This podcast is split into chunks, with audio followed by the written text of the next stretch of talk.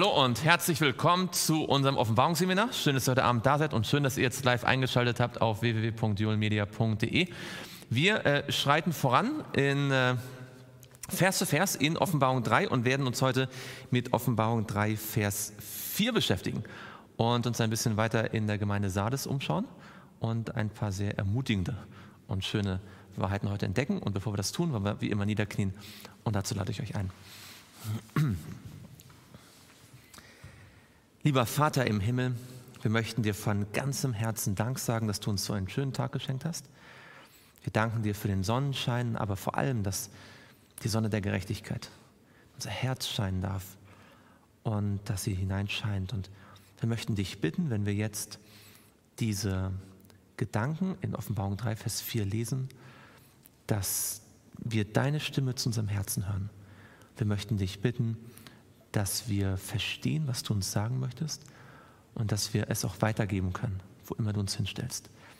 Das alles bitten wir im Namen Jesu. Amen. Offenbarung Kapitel 3 und dort Vers 4. Wir haben das letzte Mal gesehen, dass die Gemeinde in Sardes sich an etwas erinnern soll. Nicht wahr? So denke nun daran, wie du empfangen und gehört hast, und sie sollte Buße tun. Und der Grund für die Buße war, oder der Grund, warum sie Buße tun sollte, weil Jesus sagt, wenn du nicht Buße tust oder nicht wachst, besser gesagt, werde ich über dich kommen wie ein Dieb. Ja, das war so, ähm, was wir gesehen haben. Jetzt kommt Vers 4. Wer von euch mag mal Vers 4 lesen?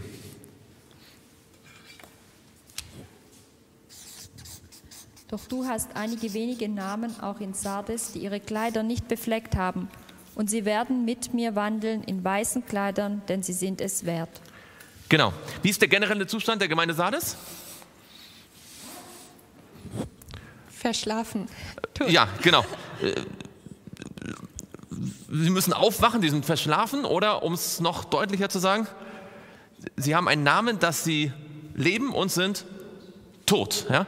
geistlich tot, geistlich eingeschlafen oder zumindest äh, einige sind dabei zu sterben. Ja? Also manche sind schon ganz geistlich tot, manche sind dabei zu sterben.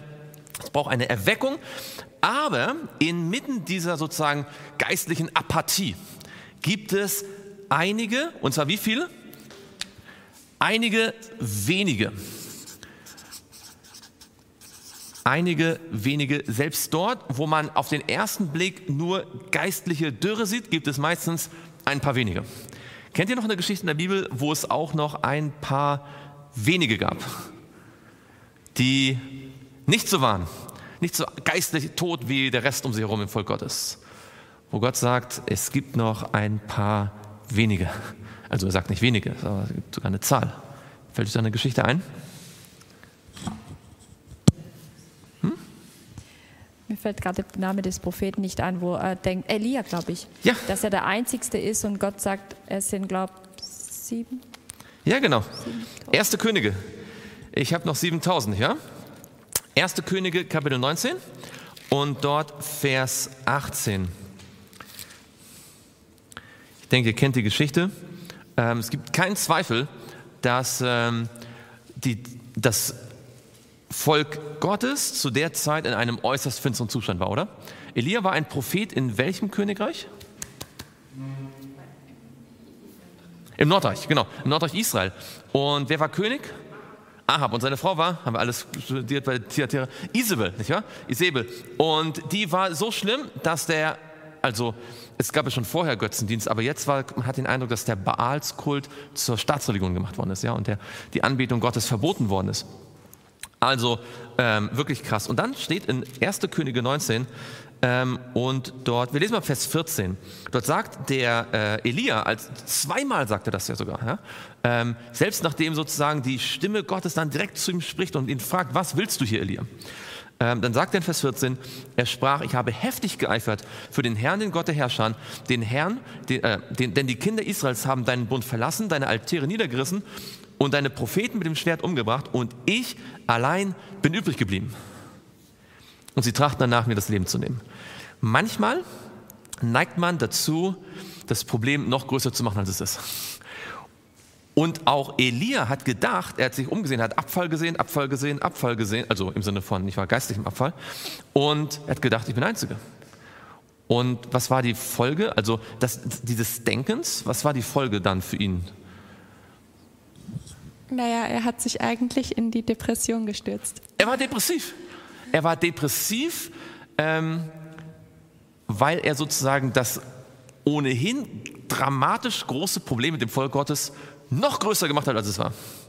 Ja? Ähm, und Gott hatte erst versucht, ihn einfach mit Essen und, und, Schlafen ein bisschen wieder auf den richtigen Weg zu bringen, ein bisschen Newstart. Aber am Ende musste Gott sein Denken korrigieren. Du bist nicht der Einzige. Und ähm, ganz unabhängig davon, wo wir jetzt vielleicht uns ähm, befinden, ob im Norden oder im Süden, im Osten oder im Westen, manchmal kann es uns auch so gehen und sagen, Mann, alles geht drunter und drüber. Ich bin vielleicht der Einzige, der noch so festhält an dem, nicht wahr, an dem Adventglauben, wie er früher gepredigt worden ist oder so. Aber das kann einen, wenn man so denkt wenn man es so auf sich selbst fokussiert, auch ziemlich depressiv machen. Stattdessen sagt Gott zu ihm, schaut mal in Vers 18, nachdem er ihm den Auftrag gegeben hat, was er alles tun soll. Wer mag mal lesen, Vers 18? Ich aber habe in Israel 7000 übrig bleiben lassen, nämlich alle, die ihre Knie nicht gebeugt haben vor Baal und deren Mund ihn nicht geküsst hat. Das ist eine krasse Aussage. Gott sagt, wie viele Leute sind übrig geblieben? Also, wir wissen nicht genau, ob es jetzt genau 7000,00 waren oder ob es vielleicht 7004 waren oder 6998. Das ist nicht der Punkt. Das ist wahrscheinlich eine ungefähre runde Zahl. Aber 7000 Leute, die was nicht gemacht haben. Sie haben sich nicht vor Baal gebeugt, obwohl das Staatsreligion war. Das muss man sich vorstellen. Und die ihn nicht, seinen Mund nicht geküsst haben. Wie lange ähm, war denn schon diese Baals-Religion Staatskult in Israel? Also mindestens, wir wissen zumindest, wie lange es mindestens gewesen ist zu diesem Zeitpunkt. Denn wir wissen, wie lange der Elia sich versteckt gehalten hat, bevor er zum Berg Kamel kam, oder?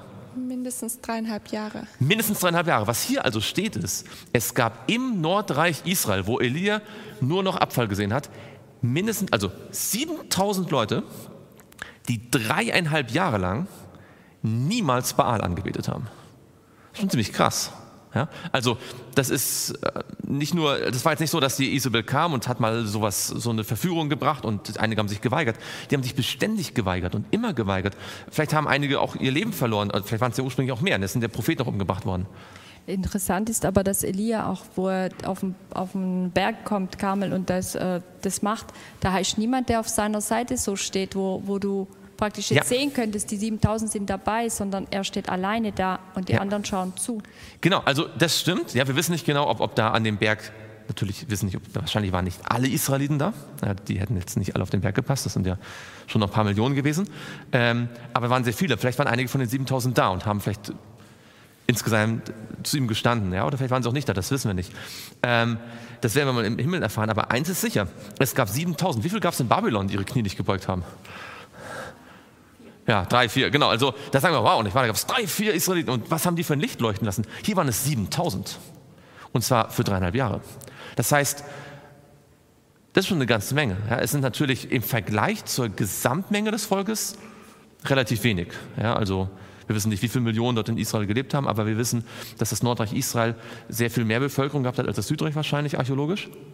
Äh, also das werden schon etliche Millionen gewesen sein. 7000 sind da ein kleiner Prozentsatz. Aber es sind immerhin 7000. Und ähm, das ist auch ganz wichtig. Also Gott sagt nicht, mach weiter, sondern er sagt ihm, du bist nicht alleine. Es ist auch wichtig, dass wir bei aller besonnenen und nüchternen Beobachtungen, was im Volk Gottes alles vor sich geht und was vielleicht auch alles nicht gut läuft, dass man auch den Blick nicht dafür verliert, was es Gutes gibt. Ja? Du hast einige wenige. Es ist, so. es ist oftmals in der Bibel, dass ähm, der größte Teil meistens nicht auf Gottes Seite ist, sondern er ist immer ein Rest. Mhm. Ganz genau. Das ist, ein Thema, das durch die Bibel hindurchgeht. Ja, es gibt natürlich Zeiten, wo gerade dann, wenn es gute Könige gibt, wo dann auch, sag mal, das ganze Volk manchmal mitzieht. Ja, aber gerade in den Krisenzeiten merkt man dann, wer wirklich fest bleibt. Ja, schaut man in Jesaja, Kapitel 1. Das ist die Idee, Jesaja 1 und dort Vers 9.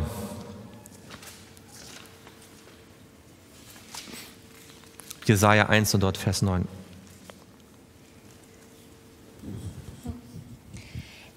Hätte uns der Herr der Herrscharen nicht einen geringen Überrest übrig gelassen, so wären wir wie Sodom, gleich wie Gomorra geworden. Genau, das ist wahrscheinlich, also man, das ist sehr schwierig beim, beim Buch Jesaja immer genau zu sagen, wann er was gesagt hat, weil er hat sehr lange gelebt, viele Jahrzehnte, das ist ein riesiges Buch. Aber dieser Vers, habt ihr eine Idee, wann der eigentlich so spielen könnte? Also, was heißt spielen könnte? Also, wann der sozusagen, ähm, also wann der im realen Leben seine direkte Anwendung hatte?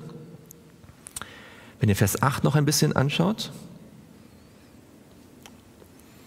da heißt es, und die Tochter Zion ist übrig geblieben wie eine Hütte im Weinberg, wie ein Wachthäuschen im Gurkenfeld, wie eine belagerte Stadt.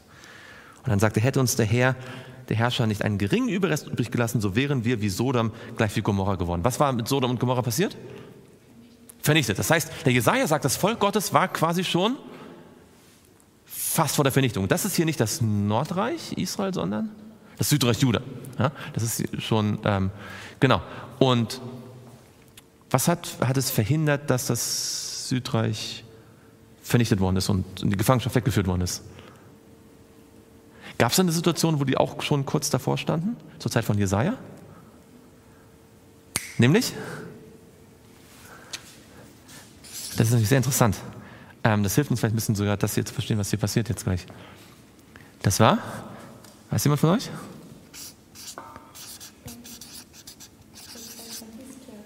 Ja, genau. Und zwar, das war eine Zeit von Hiskia. Ähm, das ist also die Zeit von Hiskia. Und dort ist die Situation, da kommt ein Feind. Und wer kommt da? Die Assyrer, genau. Die, die grausamsten, äh, die es jemals so gegeben hat, ähm, zumindest im alten Orient.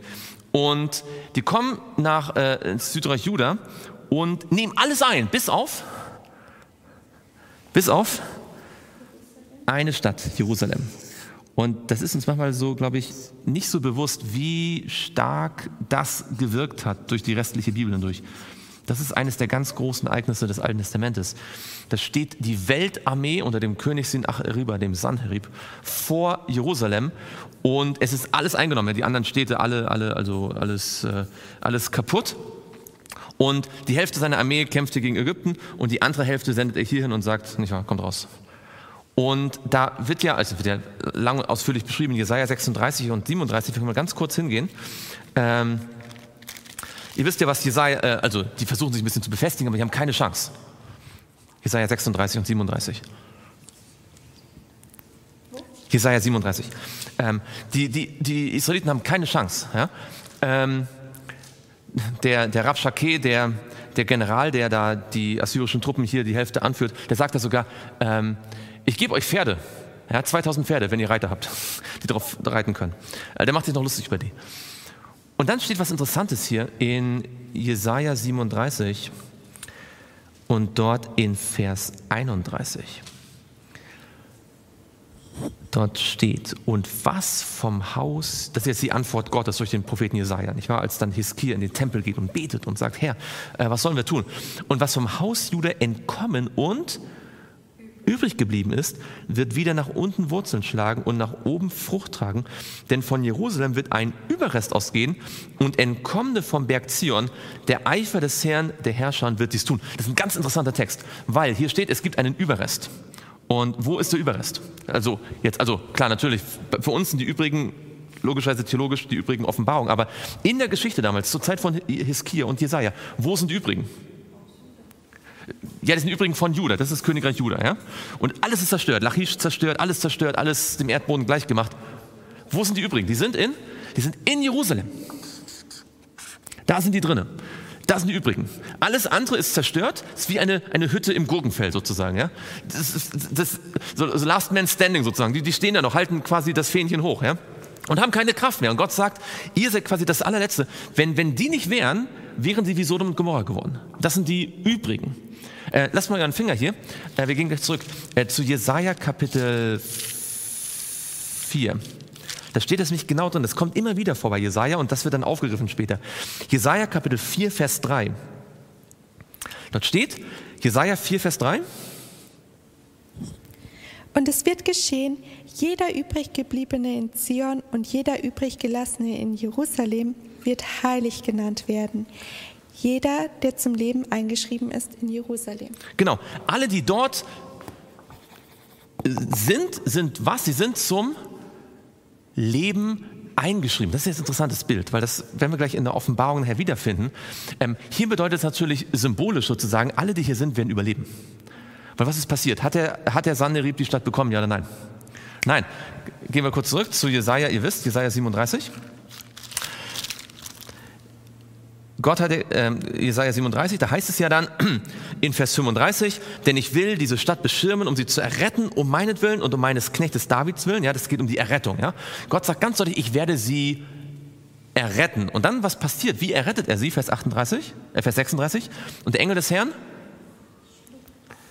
ging aus und er schlug im Lager der Assyrer 185.000 Mann und als man am Morgen früh aufstand, siehe, da waren sie alle tot, lauter Leichen. Kennt ihr noch eine Geschichte, wo ein Engel des Herrn, also wann ist das gewesen, in welcher Tageszeit? Wenn sie am frühen Morgen aufgestanden sind und alle waren tot? Nachts. Kennt ihr noch eine Geschichte in der Bibel, wo ein Engel des Herrn des Nachts hindurchgeht und die Feinde schlägt und damit das Volk rettet. Das ist der Ausdruck aus Ägypten. Das heißt, diese Geschichte ist eigentlich quasi wie ein zweiter Exodus. Das wäre eine zweite Erlösung. Ja? Da hat man also die übrigen, hat man es quasi als, als Bild der Erlösung. Das ist jetzt quasi hier sehr greifbar, sehr, sehr physisch sozusagen. Alle, die in Jerusalem sind, überleben. Sie sind zum Leben eingeschrieben sozusagen. Das sind die Heiligen, sie sind die übrigen und sie werden dadurch gerettet, nicht weil sie selbst so stark sind, sondern weil Gott für sie eingreift. Ja? Und was soll mit ihnen, ach übrigens, lass mal Finger hier, Entschuldigung, geht mit mir zu Joel.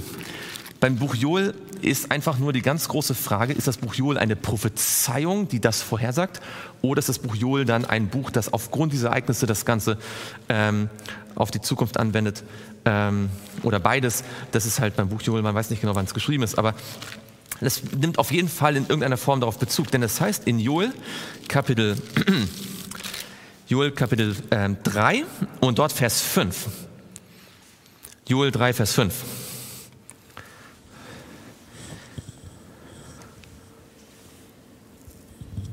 Und es wird geschehen, jeder, der den Namen des Herrn anruft, wird gerettet werden.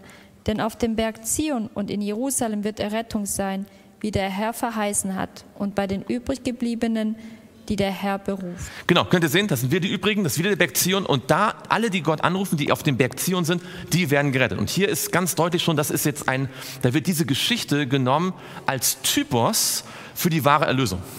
Denn die wahre Erlösung von der Sünde geschieht ja nicht nur in Jerusalem. Obwohl, als Jesus in den Himmel auffuhr und zum Hohepriester ge gesalbt worden ist, wo wurde der Segen ausgegossen? Auf Jerusalem, nicht wahr? Und davon da verbreitet sich auf die ganze Welt. Aber es ist natürlich eine, eine theologische Wahrheit auch. Ähm, die übrigen, übrigens, wo stehen die 144.000 am Ende der Zeit? Wo stehen die? In Offenbarung 14? Mit dem, haben den Namen des Vaters an ihrer Stirn. Wo stehen die? Die stehen auf dem auf dem Berg Zion. Eigentlich Offenbarung 13 und 14 basiert auf dieser Geschichte. Da kommen nämlich das, das Tier und das Bild des Tieres und das Malzeichen, das ist quasi die endzeitliche Sanherib-Armee. Die nehmen die ganze Welt ein. Ja? Und alle, alle Christen sind am Ende abgefallen, bis auf die übrigen, die 144.000. Die stehen auf dem Berg Zion. Ähm, so symbolisch. Ja? Und das sind die übrigen. Deswegen nennen wir uns die Übrigen, nicht weil wir sozusagen irgendwie besser sind, sondern die Idee ist sozusagen, wir sind the last man standing. Also das ist so quasi die Idee. Die Übrigen. Und ähm, ja, genau, 144.000. Jetzt gehen wir noch einmal zurück zu Jesaja und dann gehen wir auch gleich weiter in, in Offenbarung. Aber in Jesaja 37 und wenn ihr das einmal, einmal verstanden habt, diese Geschichte, die ist super wichtig fürs Alte Testament. Auch nachher, also das kommt immer wieder vor, äh, dass darauf Bezug genommen wird und auch für die Offenbarung natürlich. In Jesaja 37 und ähm, dort in Vers 3, 32 nochmal. Dort heißt es ja, Vers 31. Und was vom Haus Juda entkommen und übrig geblieben ist, wird wieder nach unten Wurzeln schlagen und nach oben Frucht tragen. Denn von Jerusalem wird ein Überrest ausgehen und Entkommene vom Berg Zion. Der Eifer des Herrn der Herrscher wird dies tun. Also übrigens, ganz kurz, der Eifer des Herrn der Herrscher wird dies tun, ist eine Phrase, die kommt noch einmal vor im Buch Jesaja. Nämlich bei der, äh, in Jesaja 9, äh, ist Jesaja 9 genau, wo es heißt, ein Kind ist uns geboren, äh, der, der, und die Herrschaft wird auf seiner Schulter ruhen, nicht wahr? Das, also wo der Messias angekündigt wird, der dann ähm, in Jesaja 9, Vers 5 und 6 die Weltherrschaft ähm, an, antreten wird. Das ist genau das Gleiche hier. Der, der Herr, Eifer des Herrn des Herrschern, der Herrscher wird dies tun. Aber was ich eigentlich sagen wollte ist, Diese übrigen hier, die erlöst werden, ja, weil sie nicht getötet werden, weil der Engel Gottes eingreift und die übrigen seines Volkes rettet. Was wird mit denen passieren, wenn jetzt die Assyrer geschlagen sind und wieder abziehen? Was machen die hier natürlich? Also stellt euch das praktisch vor, die sind in Jerusalem, die sind die Letzten, die noch überleben, alles andere um sie herum ist, ist verwüstet und zerstört ähm, und sie beten zu Gott und sie werden gerettet und der Engel des Herrn schlägt die Assyrer, die Assyrer ziehen ab. Was machen die übrigen jetzt danach wahrscheinlich? Die kommen hier raus und bauen das Volk Gottes wieder auf. Und quasi aus den übrigen entsteht sozusagen jetzt die nächste Generation des Volkes Gottes. Das ist, was hier steht in Vers 31. Was vom Haus Jude entkommen und übrig geblieben ist, wird wieder nach unten Wurzeln schlagen und nach oben Frucht tragen. Ja, das sind also Übrige. Das meiste ist abgehauen, aber diese Übrigen bleiben übrig, weil aus diesen Übrigen, das ist so ein bisschen wie mit der Arche Noah, oder? Da werden alle Tiere vernichtet und alle Menschen, bis auf ein paar Übrige. Und diese Übrige werden aus der Arche Noah wieder rausgehen und werden wieder nach Wurzeln schlagen und sie werden sich wieder verbreiten. Alle Tiere, die, da, die es danach gab und alle Menschen, also, also Landtiere natürlich, die es danach gab und alle Menschen, sind alle Abstammung, äh, stammen alle von diesen Übrigen ab, sozusagen. Ja? Was heißt diese Übrigen? Das Konzept der Übrigen ist ein wesentliches Konzept, um zu sehen, wie es von einer Phase im Volk Gottes zur nächsten geht. Also die Grundidee dahinter ist die, das mal simpel zu machen, man hat ein Volk, dann kommt der, also Gott führt ein Volk aus, nicht aus Ägypten oder so, also er führt ein Volk. Dann kommt der Abfall, ja, der, der alles kaputt macht. Und es bleiben ein paar übrige übrig, ja, die, die sozusagen standhaft bleiben. Ja, der Rest geht alles kaputt, die bleiben standhaft. Und diese übrigen, die entwickeln sich wieder zu einem Volk. Ja? Und was passiert dann? Kommt der Satan wieder, macht das wieder alles kaputt. Ja? Und dann haben wir wieder übrige. So, und die entwickeln sich, so, ja, sieht ein bisschen komisch aus, aber äh, ihr wisst zum Beispiel, ähm, das Volk Israel, nicht wahr? Dann, also hat man jetzt hier dieses Beispiel gehabt, dann hat man später das äh, bei der babylonischen Gefangenschaft, ja, da gibt es auch ein paar Übrige und alle, die sozusagen dann wieder zurückkehren, die nicht in Babylon bleiben, das sind die Übrigen. Aus denen entwickelt sich dann das Volk der, der Juden zwischen dem Alten und Neuen Testament. Und dann kommen wir zur Zeit von Jesus, da haben wir dann das Volk Gottes wieder alle, das sind alle, die dort leben in Jerusalem und, und Samaria, äh nicht Samaria, in, in Galiläa und so weiter. Das sind alles Nachkommen der übrigen, die von Esra und Nehemiah zurückgeführt worden sind, oder? So, und es gibt wieder Abfall und Jesus beruft eine Gruppe von, von Jüngern, die als die übrigen das Volk weiterführen.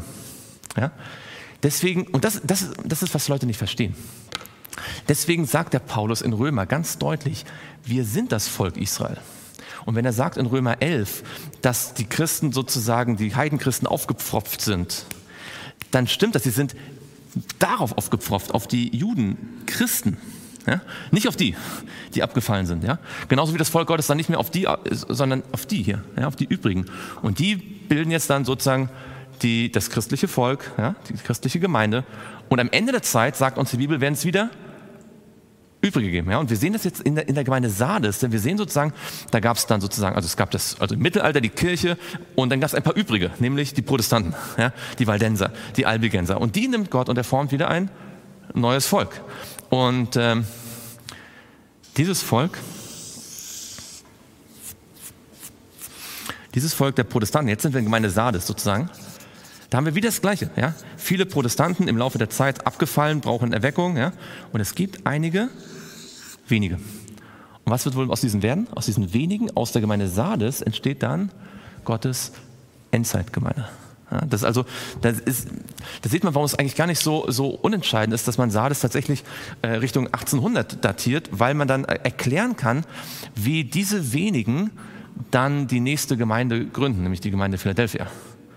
So, und ihr, wenn ihr diesen Gedanken weiterdenkt, dann könnt ihr auch einige Aussagen von Ellen White einordnen, wenn sie sagt, dass am Ende die meisten die Adventbewegung wir verlassen werden, aber die wenigen, die bleiben, da werden andere dazukommen. Das ist genau dieses Modell, was schon zur Zeit von Jesus gewesen ist. Ja, die, die, die, die meisten haben sozusagen den, den israelitischen Glauben eigentlich verlassen, ja, haben es nur nicht verstanden, dass sie es getan haben, aber sie haben es verlassen. Und die, die wirklich daran festgehalten haben, da sind andere dazugekommen. Ja, das ist das immer gleiche Modell. Das ist das Modell dieser übrigen. Und das sehen wir hier bei der Gemeinde Sardes. Es sind einige wenige und deswegen sind die so interessant, weil die sozusagen jetzt den Nukleus stellen, aus dem dann in der nächsten Phase der Kirchengeschichte Gottes Volk wieder entsteht. Und im Grunde genommen ist also, Gott wechselt nicht seine Gemeinde. Das ist der entscheidende Punkt. Es sieht manchmal nur so aus, weil einfach große Teile wegbrechen, ähm, so wie bei der Sintflut. Ja, Gott hat nicht die Menschheit ausgetauscht. Das ist eine, eine Kontinuität. Aber diese Kontinuität hängt manchmal an sehr kleinen Gliedern sozusagen, also an einer kleinen Menge, die zwischenzeitlich als die übrigen da weitergeht. So, das war jetzt ein langer Exkurs, aber ich glaube, das ist ganz interessant und wichtig zu verstehen, warum er sagt, ich hab, du hast einige wenige. Ja? Einige wenige. Jetzt kommen wir zu diesen äh, wenigen noch ein bisschen genauer. Und zwar schauen wir uns an, was in Offenbarung 3 steht über ihre Kleider. In Offenbarung 3, Vers 4 heißt, doch du hast einige wenige Namen, auch in Sardes, die ihre Kleider nicht befleckt haben. Das erinnert uns an Elia, oder? Diese 7000, die ihre, die ihre Knie nicht gebeugt haben. Ja? Also es wird quasi negativ formuliert, was sie nicht getan haben. Sie haben ihre Kleider nicht befleckt. Und sie werden mit mir wandeln in weißen Kleidern, denn sie sind es wert. Nun, schauen wir ganz kurz uns die Idee von den Kleidern an. Ich denke, das ist euch nicht ganz unbekannt, oder? Das ist ja etwas, was wir uns immer wieder schon mal auch angeschaut haben oder anschauen dürfen. Jesaja ist da auch ein, äh, jemand, der das ganz oft erklärt hat, was diese Kleider im symbolischen Sinne bedeuten. Wir fangen mal an, Jesaja, ähm, Kapitel 64. Jesaja 64 und dort Vers 5. Jesaja 64 und dort Vers 5.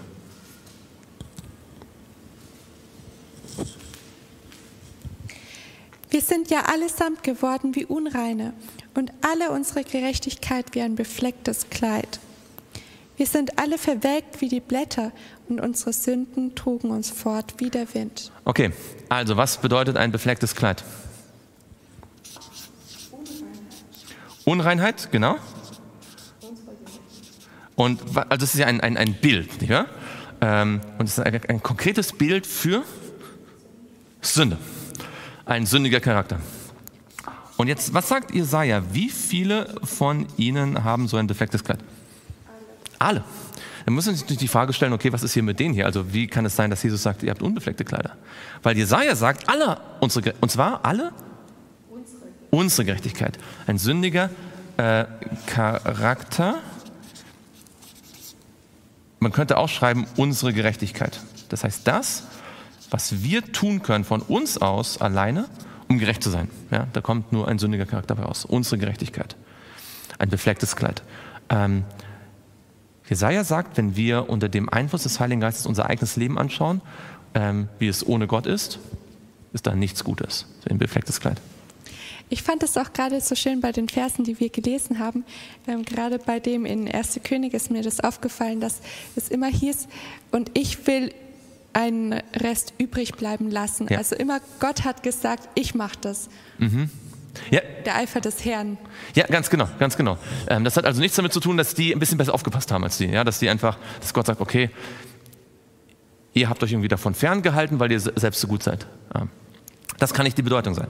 Jetzt schauen wir mal in Jesaja, 9, äh, Jesaja 61 und dort Vers 3. Es gibt noch mehr äh, Verse über Kleider in Jesaja, aber wir nehmen jetzt nur die wichtigsten raus. Jesaja 61, Vers 3. Ihr wisst, Jesaja 61, am Anfang geht es worum?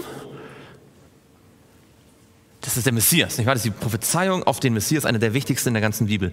Und dort in Vers 3 heißt es unter anderem, dass der Messias, der Gesalbte, dann auch Folgendes tun wird, um den Trauernden von Zion zu verleihen, dass ihnen Kopfschmuck statt Asche gegeben werde, Freudenöl statt Trauer und Feierkleider statt eines betrübten Geistes. Dass sie genannt werden Bäume der Gerechtigkeit, eine Pflanzung des Herrn zu seinem Ruhm. Also hier gibt es jetzt Feierkleider. Und Feierkleider sind schon, also egal in welcher Kultur man ist, ich glaube, es gibt wahrscheinlich, ich bin kein Ethnologe, aber ich denke, es gibt wahrscheinlich keine Kultur, wo man zu einem feierlichen Anlass besonders befleckt kommt, oder? Also die Tendenz ist eigentlich immer, wenn man irgendwo zu einer Hochzeit geht, zu, einer, zu einem Gottesdienst, zu einem feierlichen Anlass, zu einer Abiturfeier, was es auch mal sei, dass man sich möglichst schön anzieht. Ja, das ist so, glaube ich, also was jetzt schön dann heißt, ist in jeder Kultur vielleicht ein bisschen anders, ob welche Farbe man nimmt oder so. Aber die Idee ist, dass das etwas Besonderes ist. Diese Feierkleider statt eines betrübten Geistes, ja, statt, statt Depression und statt äh, Trauer und so weiter. Und sie werden genannt eine Bäume der Gerechtigkeit. Ja, das ist schon mal interessant. Jetzt schauen wir noch weiter in Vers, also hier sehen wir ganz deutlich, es ist ein Geschenk. Ja, es ist ein Geschenk von Jesus. Und da steht in Vers 3, in Vers 10 die Folge. Ja? Vers 10 ist auch ein ganz toller Vers. Da heißt es nämlich, wer mag mal lesen, Vers 10?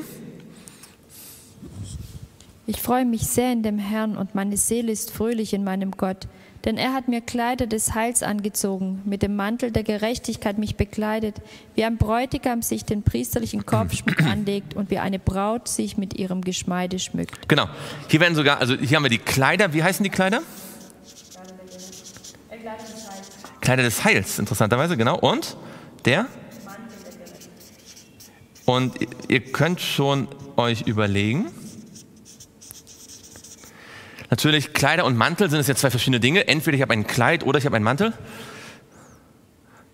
Also klar, natürlich sind schon zwei ein bisschen Unterschied, aber wenn in so einem poetischen Text äh, im Alten Testament, dann ist es eigentlich ein, ein, ein Parallelismus. Ja? Kleider, Mantel. Das Interessante ist, einmal sind die Kleider des Heils. Was ist denn Heil? Erlösung, Vergebung, ja, dass das Gott mich heilt, dass er mich, dass er mir vergibt. Und es ist gleichzeitig ein Mantel der Gerechtigkeit. Haben wir das sehen?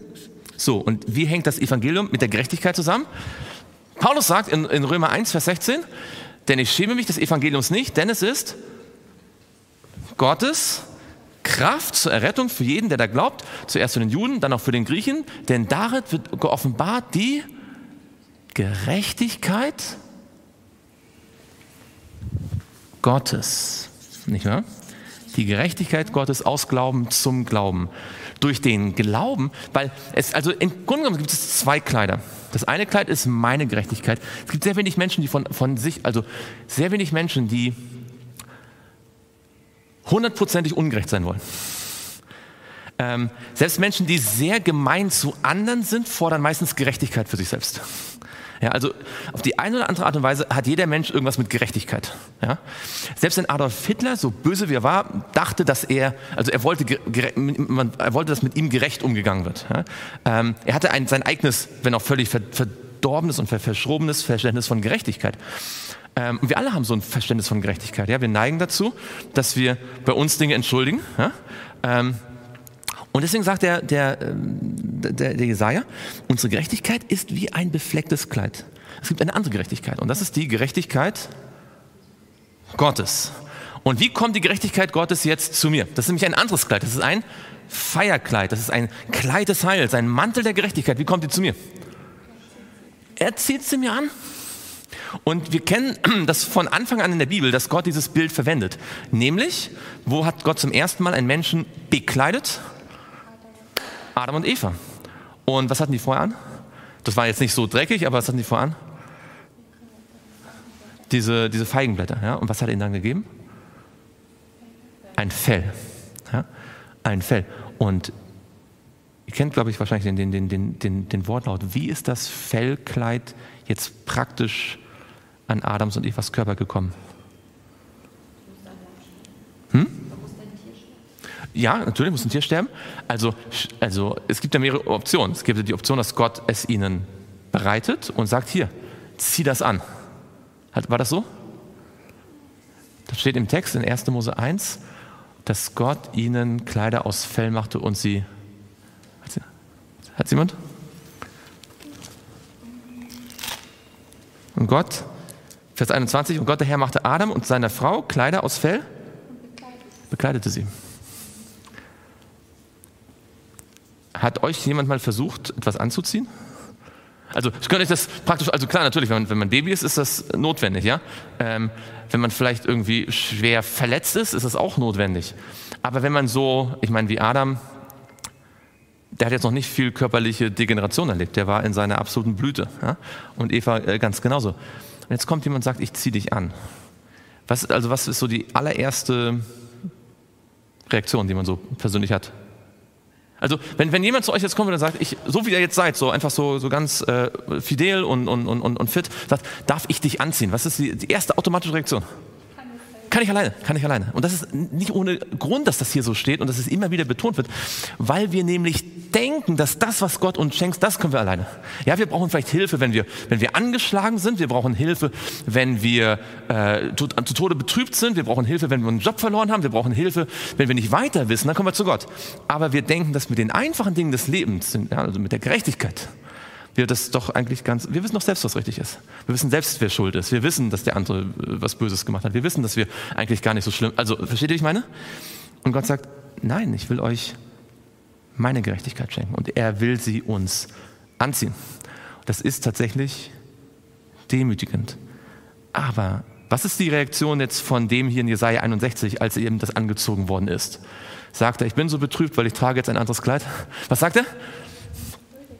Er sagt, ich freue mich, ja, bin fröhlich in meinem Gott, ähm, denn er hat mich bekleidet. Und das, was hier ist, steht, ist eigentlich die Erfahrung echter Erlösung. Man könnte also sagen, der Unterschied zwischen der Masse in Sardes und den übrigen in Sardes ist nicht, dass die mehr Prophetie gelernt haben als die und auch nie, dass die einfach ein bisschen eifriger waren als die, sondern dass die echte Erlösung erlebt haben. Während die vor allem den Namen getragen haben, dass sie Protestanten sind und deswegen äh, viel Luther im, im, im, Schreibtisch hatten, auf dem Schreibtisch hatten, ja, und, und irgendwie stolz darauf waren, dass sie eben nicht mehr katholisch waren, sondern protestantisch. Aber die Erfahrung, die Luther gemacht hatte, dass er nämlich plötzlich gemerkt hatte, durch den Glauben bin ich gerecht, ja, Römer 1, Vers 17. Die hatten die meisten hier nicht. Die hatten nur den Namen, aber sie waren geistlich tot. Und jetzt kommt die vielleicht schwierigste Frage. Wie viele von uns haben vielleicht einen Namen? Aber innerlich sind wir geistig tot, obwohl wir vielleicht so viel von dem Adventglauben wissen und kennen und äh, verstehen. Aber die Frage ist, haben wir dieses Kleid des Heils angezogen bekommen? Ja? Ist es unsere Gerechtigkeit, die wir selbst gemacht haben, oder ist es Gottes Gerechtigkeit? Schaut mal mit mir in Jeremia 23. Da wird jetzt nämlich was ganz Interessantes gesagt. Jeremia 23 und dort in Vers 5 und 6. Siehe, Jeremia 23, Vers 5 und 6, es kommen Tage, spricht der Herr, da werde ich dem David einen gerechten Spross erwecken. Wer ist das? Der gerechte Spross aus dem Haus Davids. Jesus. Der wird als König regieren und weise handeln und wird was schaffen auf Erden? Recht und Gerechtigkeit. Wenn er das schafft, dann ist es wessen Gerechtigkeit? Seine Gerechtigkeit. Und was steht im nächsten Vers? In seinen Tagen wird Judah gerettet werden und Israel sicher wohnen. Und das ist der Name, den man ihm geben wird. Der Herr ist unsere Gerechtigkeit. Das seine, also, also hier wird deutlich, es ist seine Gerechtigkeit, wird dann unsere Gerechtigkeit, weil er wird unsere Gerechtigkeit, nicht mehr wir mit unserer eigenen, mit unserem befleckten Kleid, sondern weil natürlich dieses Kleid aus Fell, das Opfertier, das ist ja Jesus. Das heißt, Adam und Eva als sie dann im Laufe der Zeit den Erlösungsplan immer besser verstanden haben, ich vermute, dass sie am Anfang das gar nicht begriffen haben, wenn ich Ellen White richtig lese, haben sie auch erst, nachdem sie aus dem Garten Eden gekommen sind, erst immer mehr den Erlösungsplan richtig verstanden und, und, und erklärt bekommen, ähm, dass sie plötzlich verstanden haben, das Kleid, was ich hier trage, das ist tatsächlich ein Symbol für den Erlöser. Ja? Sie haben sozusagen das Lamm, das die Sünde der Welt hinwegnimmt, symbolisch am Körper getragen, um deutlich zu machen, wir müssen die Gerechtigkeit Gottes, die Jesus geschaffen hat auf dieser Erde, also indem er sich sozusagen auf dieser Erde, er hat, Daniel 9 sagt, er hat eine ewige Gerechtigkeit eingeführt. Ja. Er hat gezeigt, wie ein Mensch Gott gehorsam sein kann. Und dann hat er gesagt, das nehme ich nicht für mich, sondern für euch. Meinen Gehorsam schenke ich euch. Und ihr könnt euch äh, mir die Sünden geben. Und wie das praktisch funktioniert, das wird jetzt deutlich in einer anderen, einem anderen Propheten, in Sacharja, weil wir dort genau das Bild von der befleckten Kleidung haben. Sacharja, Kapitel 3, kennt ihr bestimmt auch ganz gut, weil das auch deswegen ganz gut passt, weil wir ja auch quasi so, so Übrige haben. Ja? Ähm, weil die, die aus Babylon zurückkehren unter Zerubabel, ja, der Jeshua und äh, Zerubabel und so weiter, das sind ja quasi Übrige auch. Ja? Und jetzt wird quasi hier geistlich erklärt sozusagen, warum die übrige sind. Ja, also, was wir von den lernen können. Kapitel 3, Vers 1. Und er ließ mich den hohen Priester Jeschua sehen, wie er vor dem Engel des Herrn stand. Der Satan aber stand zu seiner Rechten, um ihn anzuklagen. Und warum er das tut, sehen wir gleich in Vers 3. Dort steht nämlich, Jeschua aber hatte unreine Kleider an und stand auch vor dem Engel. Das heißt, hier ist jemand im Werk Gottes, aber er hat noch ein beflecktes Kleid. Er arbeitet schon, also er ist schon aus Babylon rausgekommen. Ja? Der ist aus Babylon rausgekommen und äh, äh physisch äh, ja, und, und hat als hoher Priester gearbeitet, hat, hat das Wort Gottes gelesen, aber er hat noch ein beflecktes Kleid. Und was macht der Satan? Klagt an, sagt, du hast da einen Fehler gemacht, du hast da einen Fehler gemacht, du hast ähm, ähm, da gesündigt, du hast. Kennt ihr das, dass man vom Satan angeklagt wird, wenn man einen Fehler gemacht hat? Und was sagt Jesus jetzt? Das ist total interessant. Schaut mal in Kapitel 3, Vers 2. Da sprach der Herr zum Satan, der Herr schelte dich, du Satan. Ja, der Herr schelte dich. Er, der was erwählt hat? Der Jerusalem erwählt hat, ist dieser nicht ein Brandscheid, das aus dem Feuer rausgerissen ist? Das ist ein interessantes Bild. Das habe ich schon so oft nachgedacht. Ähm, was heißt es, wenn etwas aus dem Brandscheid, äh, aus dem Feuer herausgerissen worden ist? Was heißt das praktisch? Jemand hat ins Feuer gegriffen. Ich weiß nicht, habt ihr mal im Lagerfeuer gesessen? Was muss ins Lagerfeuer reinfallen, dass ihr hineingreift? Das Handy? ja, also vielleicht gibt es einige Leute, wenn ihr Handy ins, ins Lagerfeuer fällt, nicht wahr? Dass man sagt, okay, also das will ich irgendwie. Also was muss da reinfallen, dass ich bereit bin, mit meiner eigenen Hand ins Feuer zu fassen, um es wieder rauszuholen? Aber was ist es hier? Es ist ein Brandscheid. Ähm, woraus besteht ein Brandscheid? Holz. Also ich meine, wer kommt auf die Idee und sagt, schau mal, dieses Stück Holz da, ich möchte nicht, dass das verbrennt. Und greift in das Feuer, um ein Stück Holz rauszuholen. Das ist verrückt, oder? Aber stellt euch vor, Jemand hat so viel Liebe zu diesem Stück Holz. Jemand denkt, dieses Stück Holz ist mir so wertvoll, ich werde meine Hand möglicherweise versengen, ich werde sie verletzen, vielleicht wird es eine Narbe bleiben für immer. Ich werde dieses Stück Holz retten. Und er greift in das Feuer, er holt das Holz raus und dann kommt jemand, sein Freund, und sagt, aber weißt du, oder irgendjemand, der neben ihm steht und sagt, schau mal, dieses Holz hat da einen Fehler. Ja? Wirf es wieder zurück. Würdest du, wenn du schon ins Feuer gegriffen hast, um das Holz rauszuholen, würdest du dann wieder schnell zurückwerfen? Unter keinen Umständen. Und genau das ist, was jetzt ähm, hier die Botschaft ist, wenn wir denken, meine Güte, ich habe so viele schlimme Sachen getan, ähm, obwohl ich eigentlich schon in der Gemeinde war, obwohl ich eigentlich schon äh, ja, auch für Gott gewirkt habe, kann, wird Gott mir noch vergeben. Ja? Und, und da, da wird deutlich, Jesus hat einen Schmerz auf sich genommen, der noch größer ist, als ins Feuer zu fassen. Und er gibt uns nicht leicht auf. So, jetzt. Das passt eigentlich auch ganz gut zu unserem großen Bild, was wir von dem Vers heute hatten. Denn äh, wir haben ja auch den Text gelesen, wo es heißt, ähm, es wird wieder sozusagen ein Baum wachsen, der mhm. Wurzeln nach unten schlägt und Früchte trägt. Ja. Und dieses Holzstück ist ja ein Stückchen Baum, das ja. übrig geblieben ist. Ja. ja. ganz genau, ganz genau. Es ist sozusagen noch so ein, so so ein Überrest, könnte man sagen. Ja? Ein, ein Überrest. Und das ist genau das, was wir auch erleben können und was, worauf wir uns verlassen dürfen. Jesus sagt, niemand wird sich aus meiner Hand reißen. Ja, selbst wenn wir einen Fehler gemacht haben, schmeißt Jesus uns nicht schnell wieder weg. Das ist ganz entscheidend. Das, das, und das müssen wir, es ist leichter gesagt und leichter gehört als richtig verstanden, dass Jesus uns nicht leicht wegschmeißt. Aber jetzt kommt's. Weil viele hören da auf, so theologisch, ja, und sagen, ja, aber Jesus hat mich ja gerettet, also wird, ja, aber das hört nicht auf hier. Jetzt geht's weiter, nämlich in Vers 4. Und er begann und sprach zu denen, die vor ihm standen nehmt die unreinen Kleider von ihm weg. Und zu ihm sprach er, siehe, ich habe deine Sünde von dir genommen.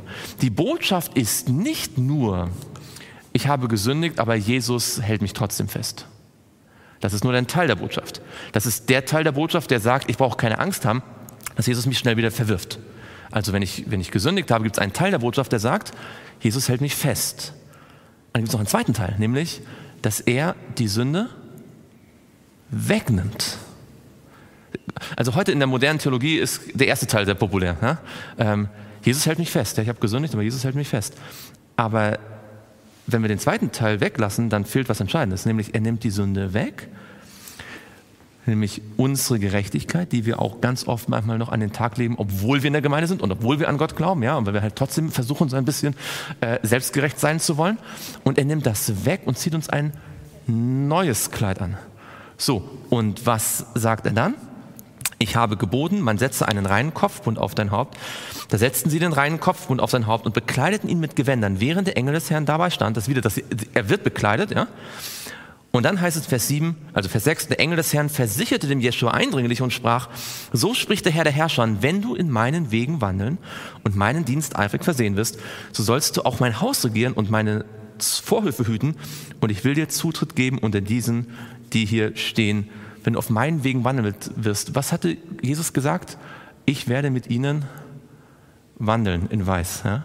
Das ist diese Idee, Menschen, die wirklich, also sich nicht nur darauf berufen, dass Jesus lieb ist und sie, und sie behalten möchte, sondern die wirklich das Kleid Gottes sich anziehen lassen, die sind jetzt mit Gott so verbunden, dass man sagen kann, der Herr ist unsere Gerechtigkeit. Ja? Nicht wir haben unsere eigene Gerechtigkeit und wir nennen uns nach dem Herrn, sondern Jesu Gerechtigkeit ist jetzt meine Gerechtigkeit. Das heißt, dazu muss ich mit ihm eng verbunden bleiben, ja, damit diese Identifikation bestehen bleibt. Und es gab in Sardes einige wenige, sie hießen Protestanten, aber es gab einige wenige, die tatsächlich eine rettende Beziehung zu Jesus hatten. Es gab einige wenige echte Erlöste wirklich Erlöste, die von ganzem Herzen wussten, alles, was ich brauche, ist die Jesu Gerechtigkeit in meinem Leben, weil dadurch werde ich dann auch Frucht bringen, dadurch werde ich gehorsam sein, dadurch werde ich auf seinen Wegen wandeln.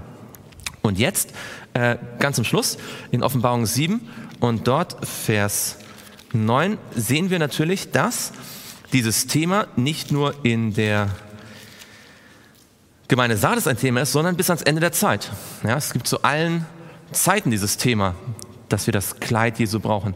Ähm, ihr wisst, Offenbarung äh, 3, Gemeinde Laodicea, das ist eines der Dinge, die Jesus uns schenken möchte. Übrigens, das sollte uns zeigen, wie sehr die Gemeinde Sardes für uns wichtig ist.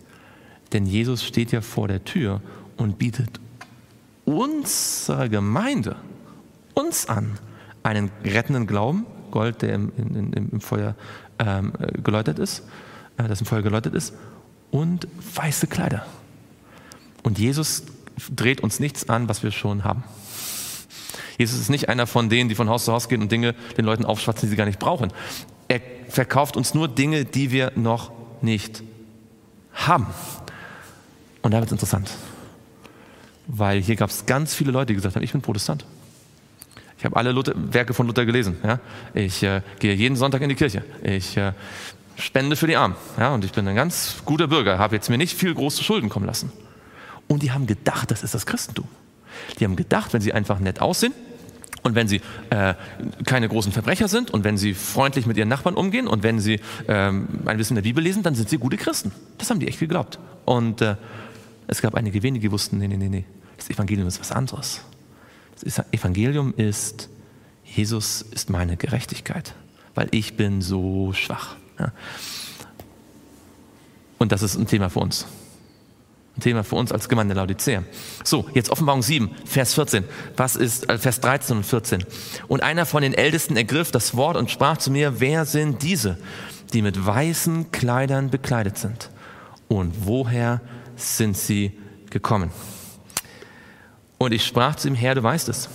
Und er sprach zu mir, das sind die, welche aus der großen Drangsal kommen. Also bis ans Ende der Zeit, bis in die letzte Trübsalzeit, ja, ist dieses Thema entscheidend.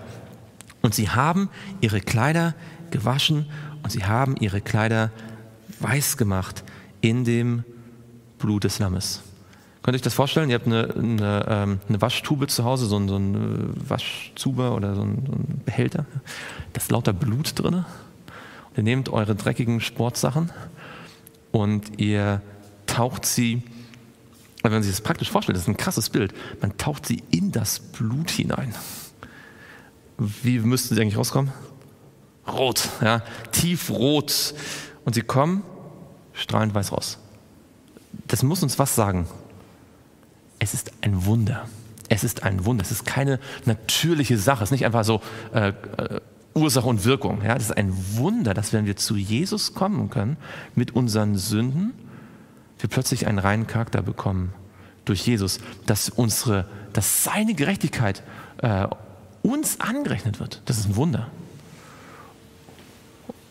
Und dann am Ende, damit schließen wir, ich verspreche es, steht ja, denn sie sind es wert.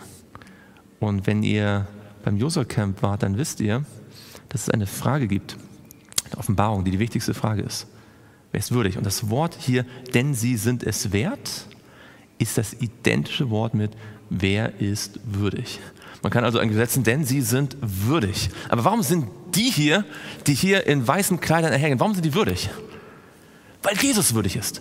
Und weil sie eben nicht mehr ihre Gerechtigkeit haben, sondern seine Gerechtigkeit und deswegen sind sie mit ihm würdig und deswegen sind sie mit ihm Priester und deswegen sind sie mit ihm Könige und deswegen sind sie mit ihm, haben sie die, können sie die Gerechtigkeit Gottes als ihre bezeichnen. Ja, der Herr ist unsere Gerechtigkeit, weil sie mit ihm sind und alles das, was Jesus ist, deswegen sind sie mit ihm Erben, ja, sind mit ihm Söhne Gottes.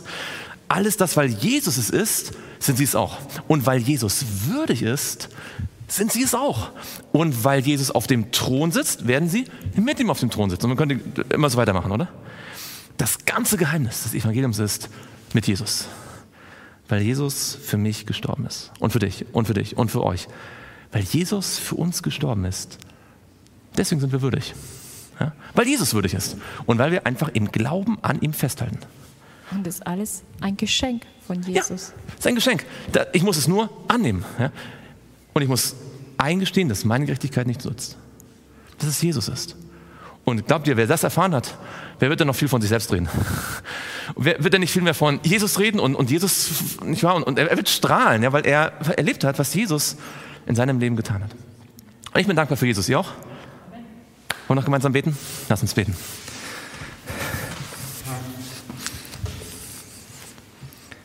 Lieber Vater im Himmel, möchten dir von ganzem Herzen Dank sagen, dass dein Wort mit solcher Kraft und Freude und Schönheit in unser Herz hineinstrahlt.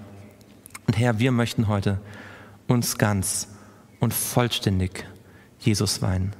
Erneut, weil das eine Entscheidung ist, die wir nicht einmal treffen, sondern jeden Tag uns neu bewusst machen müssen, wie befleckt unser Kleid ist, wenn wir auf unsere eigene Gerechtigkeit vertrauen.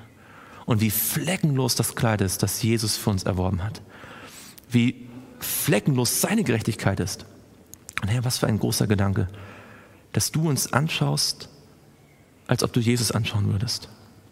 Nicht, weil wir das uns erarbeitet haben, sondern weil Jesus uns das schenken möchte. Und Herr, das wollen wir uns jeden Tag aufs Neue wünschen. Jeden Tag aufs Neue daran festhalten und es dir glauben und in diesem Glauben wachsen. Herr, wenn auch die ganze Welt zugrunde geht, möchten wir zu den übrigen am Ende gehören die nicht besser sind als alle Gläubigen vorher, sondern die einfach genau dieses einfache, klare biblische Evangelium festhalten und selbst erleben. Und du hast gesagt, dass wer auf diesen Felsen baut, da werden die Pforten der Hölle es nicht überwältigen können. Wir möchten dich bitten, dass du uns heute weiße Kleider schenkst und morgen und übermorgen, dass wir jeden Tag aus deiner Gerechtigkeit leben, die Jesus gezeigt hat. Aus Glauben. Wir danken dir von ganzem Herzen dafür. Im Namen Jesu beten wir. Amen.